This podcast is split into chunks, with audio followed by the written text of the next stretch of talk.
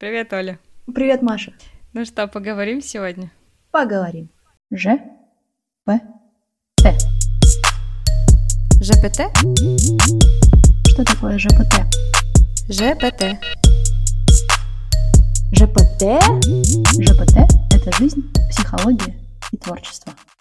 Сегодня мы говорим о творчестве, хаосе и порядке. И искусстве. И искусстве. И порядке.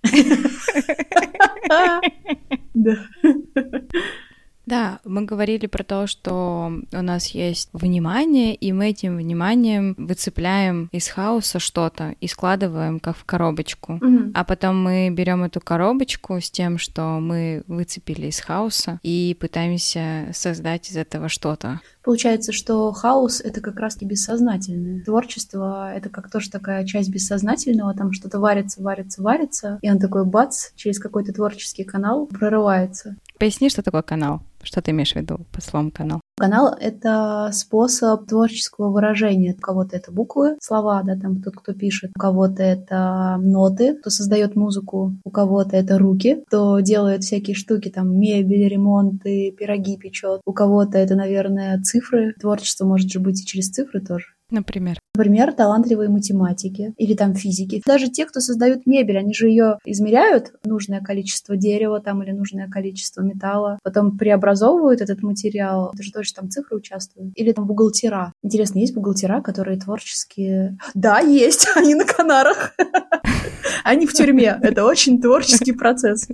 Поэтому это тоже, тоже считается. Цифры тоже считаются. А мне кажется, цифры это уже какая-то структура более четкая, нежели чем слова. Я проходила практику и была волонтером в одной программе, и мы три дня помогали преподавательнице. Она работала с семьями, с родителями детей, у которых есть особенности. Мгм. Это могут быть физиологические особенности, например, ДЦП, или психические особенности. Вот э, мне и моей одногруппнице достался мальчик с аутизмом. Мгм. И он контролировал все через цифры. Он всегда смотрел на время, хотя он еще был маленький, он не совсем его понимал, но ему нужно было смотреть на часы. Он очень любил разглядывать разного рода цифры. Он очень часто и много все измерял. Но это про контроль, про Мгм. какой-то. И мне кажется, что организация пространства, когда мы что-то создаем, это тоже про контроль. Это мы, это мы справляемся с тревогой. Да, я тоже про это сижу думаю. Получается, что творчество рождается тогда, когда напряжение и импульс этот внутренний вот так много, Мгм. видимо, хаоса вокруг становится очень много. Или внутри. Неструктурированного, да, и внутри тоже его становится Мгм. много. Много процессов, например, одновременно, когда происходит, то очень сложно давать внимание одному какому-то процессу. Есть же внутренние процессы, есть процессы, которые могут происходить в отношениях, Мгм. близких или рабочих или еще каких-то. Есть контекст, исторический контекст, культуральный контекст. И когда процессов очень много новых, энергии очень много, и ресурсов на осознавание очень мало становится на то, чтобы как-то с этой энергией быть. Мгм. Тогда возникает вот это желание контролировать как-то. Интересно, творчество — это форма контроля. М, прикольно. И даже вот этот э, творческий инструмент тела, тело как творческий инструмент, ну, там танцы, например, да, или спорт, там тоже очень много такого контроля над мышцами, над движениями. Нельзя просто штангу тягать как хочется. Мгм. Ну, то есть можно, но не часто. Не часто. Но надолго не хватит. Да, да, да. То есть тоже такая форма контроля себя. Я часто слышу такую фразу, что когда я чувствую себя неуверенным или не могу справиться с окружающими событиями, то очень часто люди начинают контролировать питание или заниматься спортом, Мгм. потому что это становится такой одной из первых форм контроля контроля над чем-то, что ты можешь контролировать. Мгм. Интересно, как творчество связано с контролем. Вообще у творчества есть э, несколько процессов. Два основных — это процесс хаоса, того, что есть как бы, Мгм. что рождается без э, ведома, да, вот цветы распускаются, и, ну, что-то бесконтрольное. И есть некая структура, которая придает форму этому хаосу. Этот хаос и структура в этом балансе происходит как раз-таки процесс творчества. То есть, если хаоса слишком много, творчества не случается, формы не хватает, Мгм. чтобы увидеть этот процесс. А если структуры очень много, то нет места для хаоса, Мгм. и тогда в этом месте как будто бы очень много напряжения, слишком много напряжения. Как будто не из чего тогда родиться.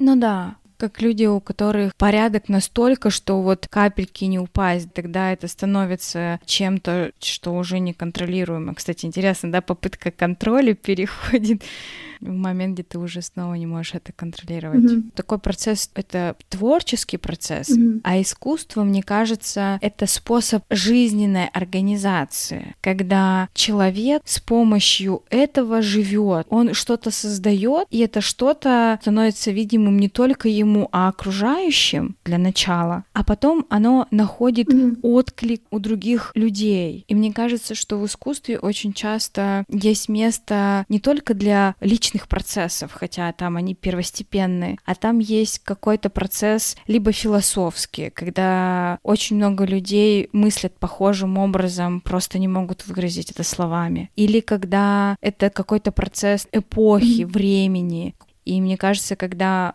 возникают другие, которые это замечают, у них это что-то внутри вызывает, какой-то отклик. И чем больше этого отклика, тем больше, видимо, внимания к искусству, и тогда творчество перерастает в искусство. И если раньше были какие-то каноны у искусства, ты не можешь просто выйти с картины и идти по улице. Тебе нужно, чтобы пришли люди и зрители, которые смотрели. И, как правило, это, например, галереи, да, угу. нужно пройти ценз, чтобы попасть в эту галерею. То сейчас искусство создается, стрит-арты, даже просто человек идет по городу, и он видит это, mm-hmm. запечатляется в фотографиях и становится местом, которое может увидеть большее количество людей. Это посты какие-то, твиты, не обязательно идти в печать, но мне кажется, что это тоже форма такого искусства, потому что очень быстро можно иметь контакт со зрителем и видеть его отклик.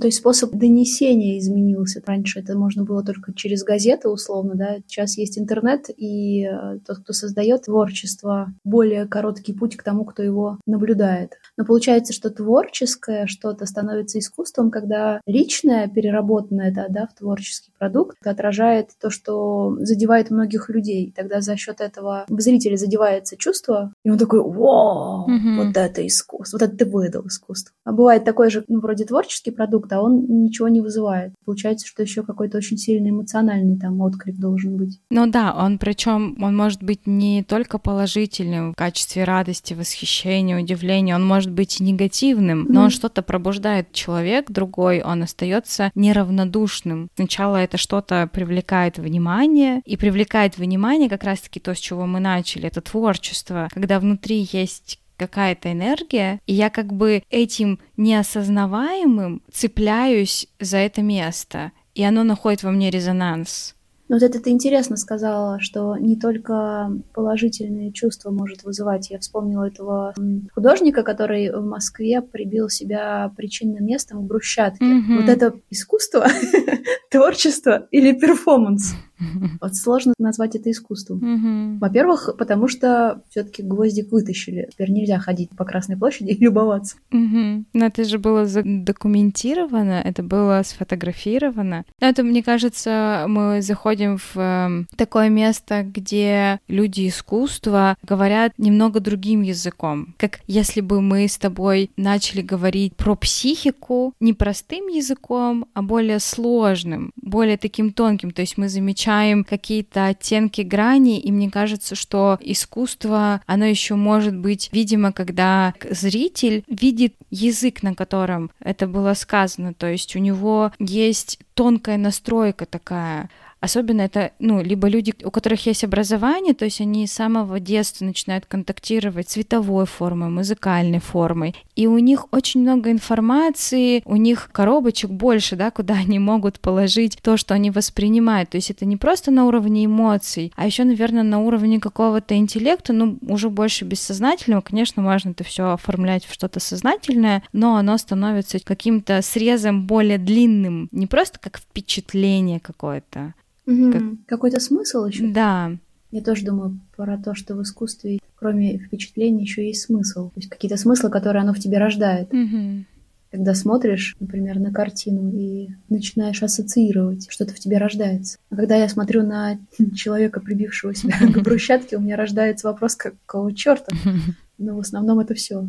Ну, очень много эмоций, как будто бы, и не так много анализа, да, не так много смыслов, mm-hmm. как будто бы. Можно их найти, я думаю, про протест, про какой-то, про видимость невидимого, про боль, возможно. Ты знаешь, вот я думаю о том, что в какой-то момент импрессионисты или экспрессионисты привлекали внимание своим творчеством и делали видимым что-то, что раньше было невидимо. То есть это тоже был некий перформанс. Mm-hmm. Они тоже рисовали какие-то странные позы, какие раньше не рисовали. Они рисовали людей. Обычная проститутка могла быть на картине, а не кто-то с каким-то именем. Mm-hmm. Это были просто портрет женщины. Это становилось, ну, изначально, мне кажется, там было очень много перформанса, как раз-таки выходы, да, то есть нужно было качнуть маятник внимания очень сильно, а потом уже из этого начало рождаться, и сейчас мы воспринимаем экспрессионистов как искусство, которое выставляется э, в крупных музеях и стоит очень-очень много денег. То есть это тоже изначально был выход за границы, такое нарушение границ, расшатывание чего-то старого, чтобы mm-hmm. из этого родилось что-то новое. Но они еще и творили в эпоху такую военную, mm-hmm. вот как как раз Первая мировая война, 1905 год, если я правильно помню эти даты. Mm-hmm. И есть примеры художников, которые начинали свое творчество до войны, они проходили войну, и после войны они продолжали рисовать, их картины кардинально менялись, они не могли уже рисовать так, как они рисовали раньше. Mm-hmm. И мне кажется, вот про этот какой-то перелом, он стал видимым в творчестве. Mm-hmm. Это боль, которая стала видна, это вот ну, что-то, что изменилось. И мне кажется, вот искусство искусство, оно считывает вот эти вот вибрации большого поколения людей, которых затронуло это. И в этом смысле человек, который прибил себя на Красной площади... Я не помню, когда это было и с чем это было связано.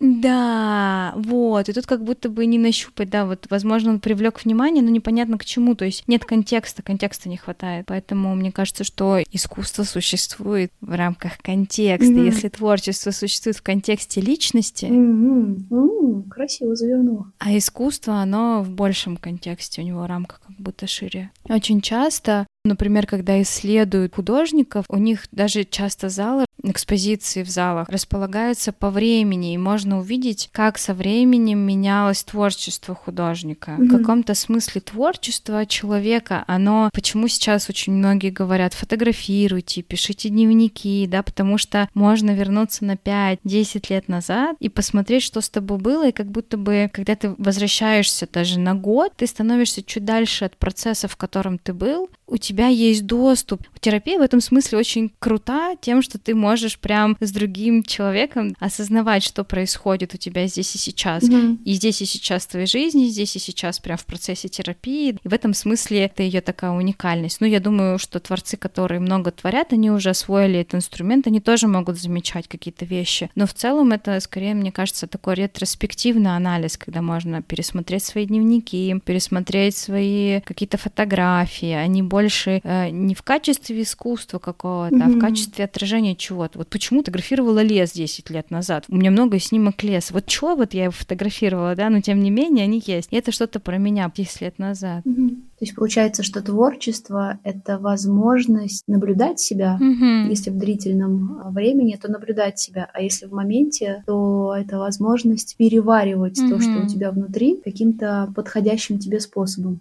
Ну да, пробовать проживать это. У Фрейда, у него же одна из техник, методик была эта техника свободных ассоциаций. Это место, когда ты не понимаешь, что с тобой происходит, ты просто говоришь слова. И творчество, по сути... Говори, говори вспомнила про Фрейда, это очень любопытно. У Фрейда же не было психоаналитика, потому что он как бы ну, первый психоаналитик. И он себе обеспечивал такую интересную штуку. Он а, ложился на кушетку, сажал свою жену в изголовье этой кушетки, то есть на место терапевта, на место аналитика.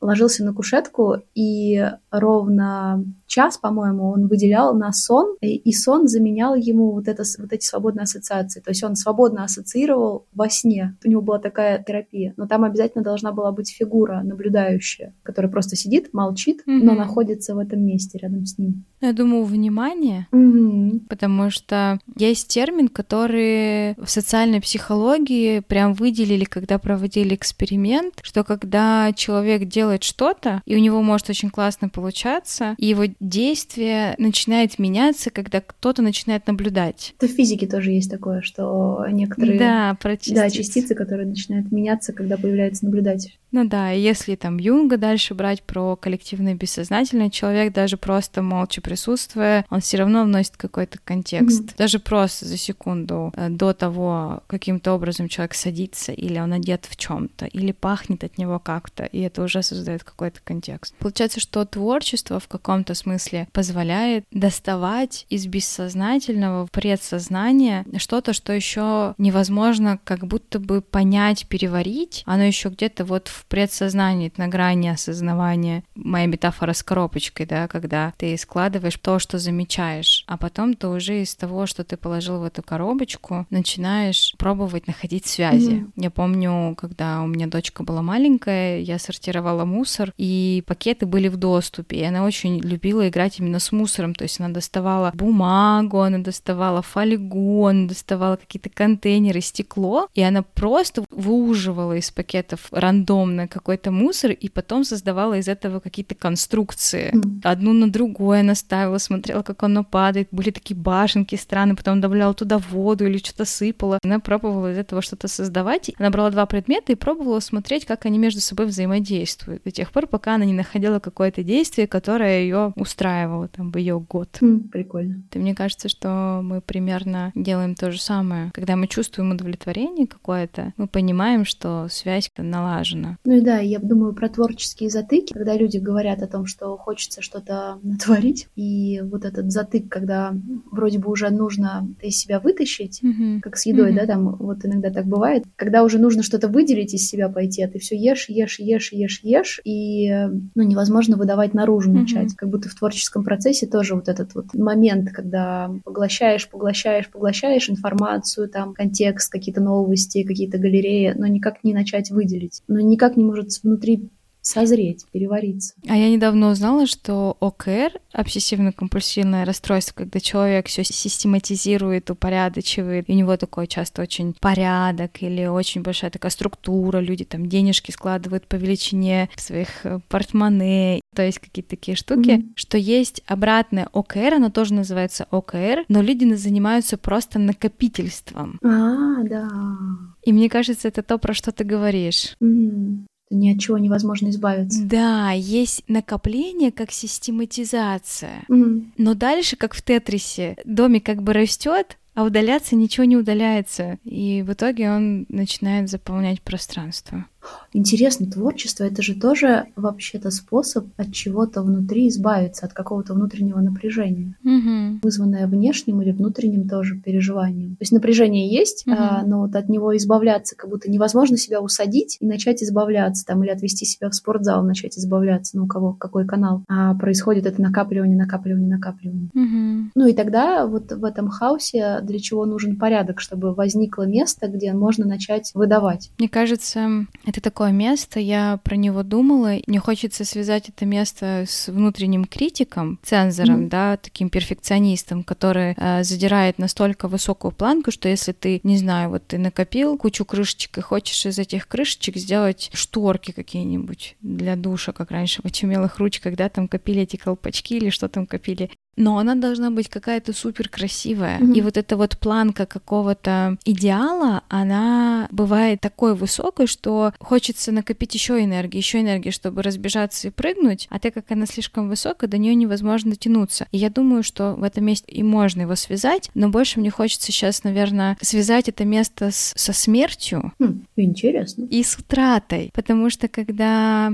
ты что-то рождаешь, mm-hmm. ну ты вот беременный, беременный, беременный, беременный, ты что-то рождаешь, и ты вообще-то прощаешься со стадией беременности. Все, mm-hmm. как бы это что-то, оно живет уже отдельно от тебя, и ты уже, возможно, не можешь повлиять о, это же mm-hmm. может быть вообще с тем, что я хочу этим обладать настолько mm-hmm. сильно, как младенец, да, который не отпускает маму, потому что он хочет ей обладать, и mm-hmm. он там плачет, как только она выходит из комнаты. Одновременно это две конфликтующие потребности. Одна потребность — это отпустить и расслабиться, а с другой стороны удержать и никому mm-hmm. не дать. Это же мое, оно принадлежит только мне, тем более какая-нибудь фантазия, да, которая да. еще не, не проявлена проявленная. Ну и вообще, когда фантазия проявлена, то она всегда проявляется по-другому. Она всегда в итоге умирает и рождается что-то новое. И это тоже в каком-то смысле про смерть, потому что она точно, приземляясь в материю, будет совсем другая. Mm-hmm. Ну и приходится встречаться с этим, с этой грустью. С разочарованием. Еще. С разочарованием, конечно. И мне кажется, что если есть внутри невозможность горевать, проживать и разочаровываться, mm-hmm. то есть некая боль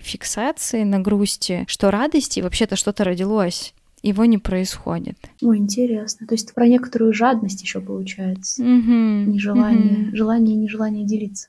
Пока оно только в голове, пока это только идея, оно только мое, а когда оно снаружи, тогда уже другие могут на, на это повлиять. Сделала я шкаф, они такие, что это такое? Это что за шкаф такой? И как-то так а, атаковать это могут. Или сказать, о, какой красивый, подари мне.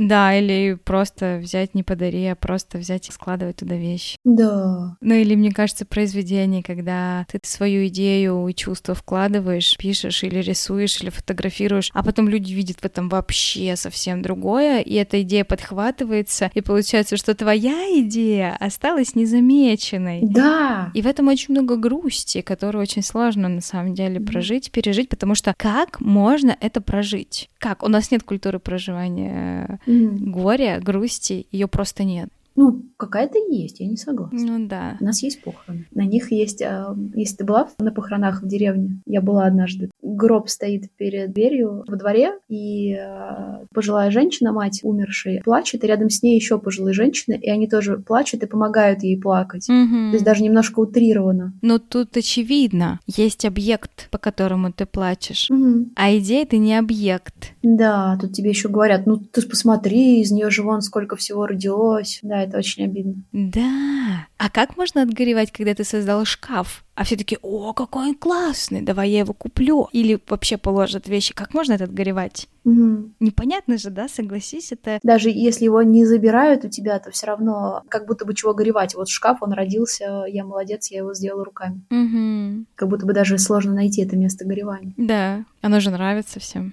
Еще, мне кажется, место пустоты вакуума, когда нет идеи, то возникает пустота, потому что следующая идея это еще может быть не сформирована. Поэтому такие э, матерые творцы, у них всегда есть очень много идей, и когда они отпускают одну, они сразу же приступают к следующей, то есть у них не бывает момента, когда они ходят пустыми, потому что у них есть даже процесс наполнения идеями, они часто ходят с блокнотиками, что-то записывают, зарисовывают, чтобы когда только появилась вот эта пустота, они раз и достали из блокнотика немножечко что-то и развили эту идею. А люди, которые в целом только начинают творить и которые используют инструмент творчества, то они берут одну идею, очень долго думают, переваривают, рожают ее, рождается она, угу. и хоп, возникает вакуум, такое место пустоты. Угу. И это очень сложно выдерживать, очень сложно переваривать, осознавать, горевать, грустить. Поэтому лучше удерживать внутри, да, и ходить с ней, она всегда угу. с тобой.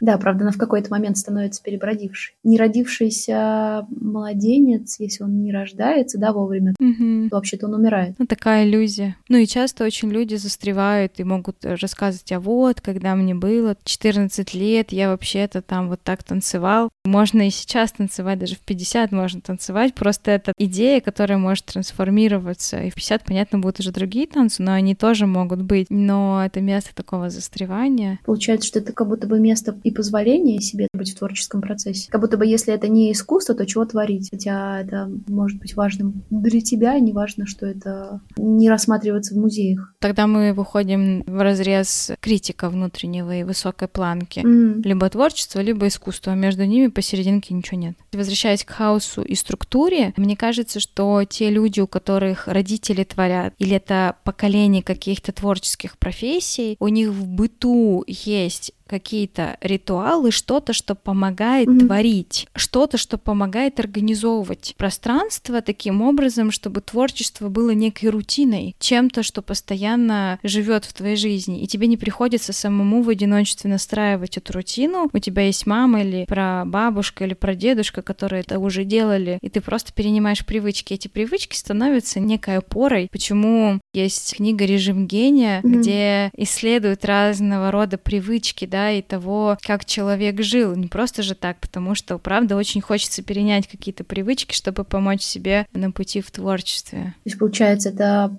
проторенная дорожка, которая уже есть. А если ты первый в семье такой э, другим путем каким-то творческим идешь, там до этого, может быть, все эмоции перерабатывали картошку сажая, а ты такой, пойду буду писателем. Угу. Или и тогда инженеры. Прям с нуля начинается. Да. Или инженеры. Все да. строили, а ты рисовать хочешь, а ты не, да. не можешь, ничего не устроено, да, вокруг. Ладно, еще ты рисовать хочешь, а вот если у тебя все инженеры, а ты психолог, вот это номер. Ты вообще ничего чертить не можешь. И поэтому в какой-то степени очень сложно выходить в творчество просто как в творческий процесс, который помогает проживать, переживать что-то. Потому что я думаю, что еще есть некий опыт. Ну, допустим, у меня в семье никого не было, но я иду в школу, и в школе есть литература или русский язык, где тебя знакомят со словами или Мгм. знакомят с тем, как читать произведения и быть с этими произведениями. Или изок, или музыка, это же тоже есть в школах. Но этот контакт, он может случаться через преподавателя, который неинтересно и скучно это преподает, или очень требовательный, или вообще непонятно объясняет. Например, у меня очень долго были проблемы с русским языком, и после института, когда я начала учить итальянский язык, и Мгм. он мне нравился, у меня была любовь именно к языку, итальянскому языку, и у нас были супер милые преподаватели, которые были терпеливые, которые тоже любили этот язык, им хотелось научить другого, они сами кайфовали от звучания этого языка. И вот этот интерес и удовольствие, они встретились, и был человек рядом с тобой. И через итальянский язык я стала понимать русский язык. Мгм. Некоторые правила, которые до меня вообще не доходили, стали мне понятными. Потому что там же есть структура постановки предложения и всякое такое, и это стало для меня доступным. Плюс итальянский, он тоже склоняется, как и русский, там есть суффиксы, вот эти все истории, и поэтому для меня это стало открытием, Мгм. потому что в моей школе это было мучением. Это были просто правила, которые мне нужно было зазубривать и э, выдавать безошибочно. И мне кажется, что в этом месте контакта может не случаться. Как будто бы это как, когда отношение к младенцу, да, разное. Мгм. У кого-то есть свое психическое место, которым можно варить психическое младенца, Мгм. когда он кричит, плачет, называть ему, что с ним происходит. Он говорит, у тебя колики, у тебя болит животик, поэтому ты расстраиваешься. А есть, условно, младенцы, которые попадают в такую среду, где это не может взрослый делать. Мгм. И он как будто бы просто лежит, и о нем механически заботится. Ты должен знать правила русского языка, и все. Почему? Что это за правила? Нет никакого объяснения. И как будто ему не, не за что зацепиться в Мгм. психическом, и из этого не может ничего родиться. А когда есть интерес к младенцу или интерес к человеку, который изучает язык, Мгм. и есть мой интерес, и я могу им заражать. Мгм. И вот тут оно начинает появляться, вот это вот место творческого созидания, когда кому-то интересен мой процесс и свой процесс, и тогда мне тоже становится интересно. Мгм. Но мне кажется, что в такой глубинной длительной терапии как раз-таки чаще всего находятся люди, именно психотерапевты, которым интересен свой процесс, Мгм. и которые ходят э, на разные курсы, изучают разные книги, потому что у них есть внутренний интерес к себе, к своему психическому, и вот этот интерес, он переносится на других людей. М, интересно, как у тебя? Вот у меня Да. вот так устроено, а как у тебя устроено? Да. И вот этот интерес, он становится доступным как точка контакта, и тогда и клиент, он тоже начинает на себя смотреть с интересом. Да, это такой магический момент, когда у человека появляется интерес к себе. Ну, просто реально магия. Мгм. Спустя время, правда, люди приходят и говорят, а я заметил или заметила, что я вот, вот человек сказал, а я вот так вот ответила. Мгм. И я думаю, о, как это классно. Потому что, правда, происходит момент такого интереса. И мне метафора с младенцем — это тоже про и про творчество, да, как будто бы творчество, оно тоже рождается в контакте, но как будто тоже нужен какой-то проводник. Ну, часто люди говорят, что они вдохновляются природой или еще что-то, но это точка, мне кажется, возбуждения того, что рождается, а не что-то, что рождается до конца. Я могу, конечно, прослезиться на закат, но, скорее всего, это просто отреагирование, да, не творчество. Если я могу про этот закат рассказать или как-то это ощущение оформить в словах хотя бы. То есть с кем-то разделить. Мгм. Хотя творчество в стол это является разделением, когда люди пишут или рисуют в стол. Ну, стол, стол это читает. Где делишь это со столом? Ну, первый такой шаг, да, когда ты можешь это выпустить наружу.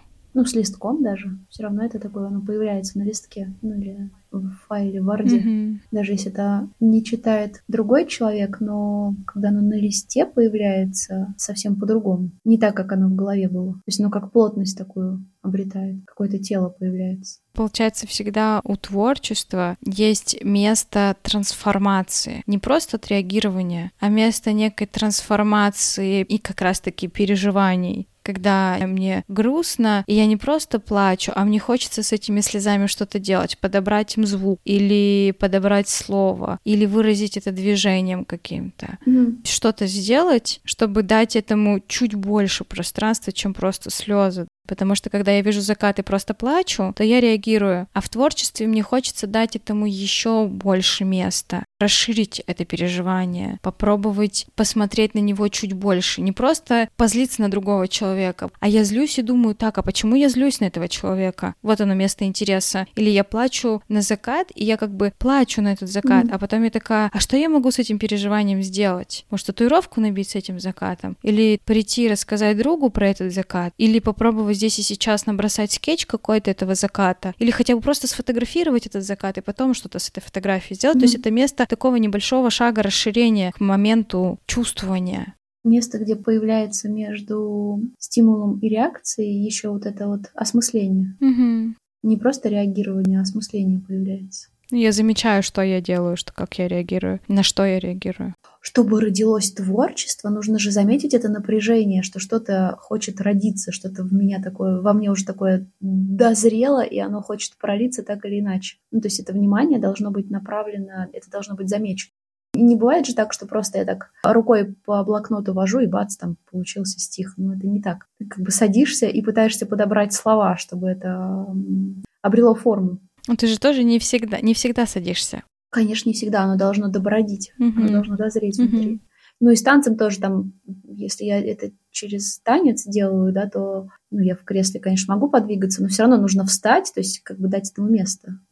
Ну, То есть как будто бы это что-то, что побуждает, какая-то инерция, да, толчок, какое-то движение. Но мне кажется, мы сегодня так прикольно затронули разницу между творчеством и искусством, и почему важна структура, и как эта структура может помогать творчеству, как она может мешать, и как это вообще творчество живет в психическом. И мы даже чуть-чуть про терапию поговорили.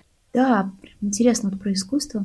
Мне кажется, что творчество — это такой способ обходиться с внутренним и внешним хаосом. А искусство — это когда твой внутренний хаос задевает внутренние хаосы других людей.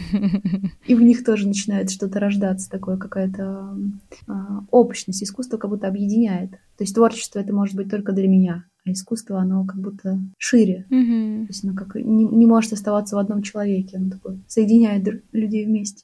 И Мне кажется, в искусстве еще есть такая доступная метафора для переваривания, когда человек кушает, и он такой, о боже мой, какое блюдо, мне хочется сотворить э, похожее или повторить, попробовать его, или ощущение удовольствия, которое рождает внутри потребления да, этого искусства, оно побуждает к чему-то. Я чувствую удовлетворение, пойду-ка я обниму близкого и скажу, как я его люблю, и тем самым я создам э, какую-то связь с этим человеком, какие-то отношения даже на каком-то таком уровне.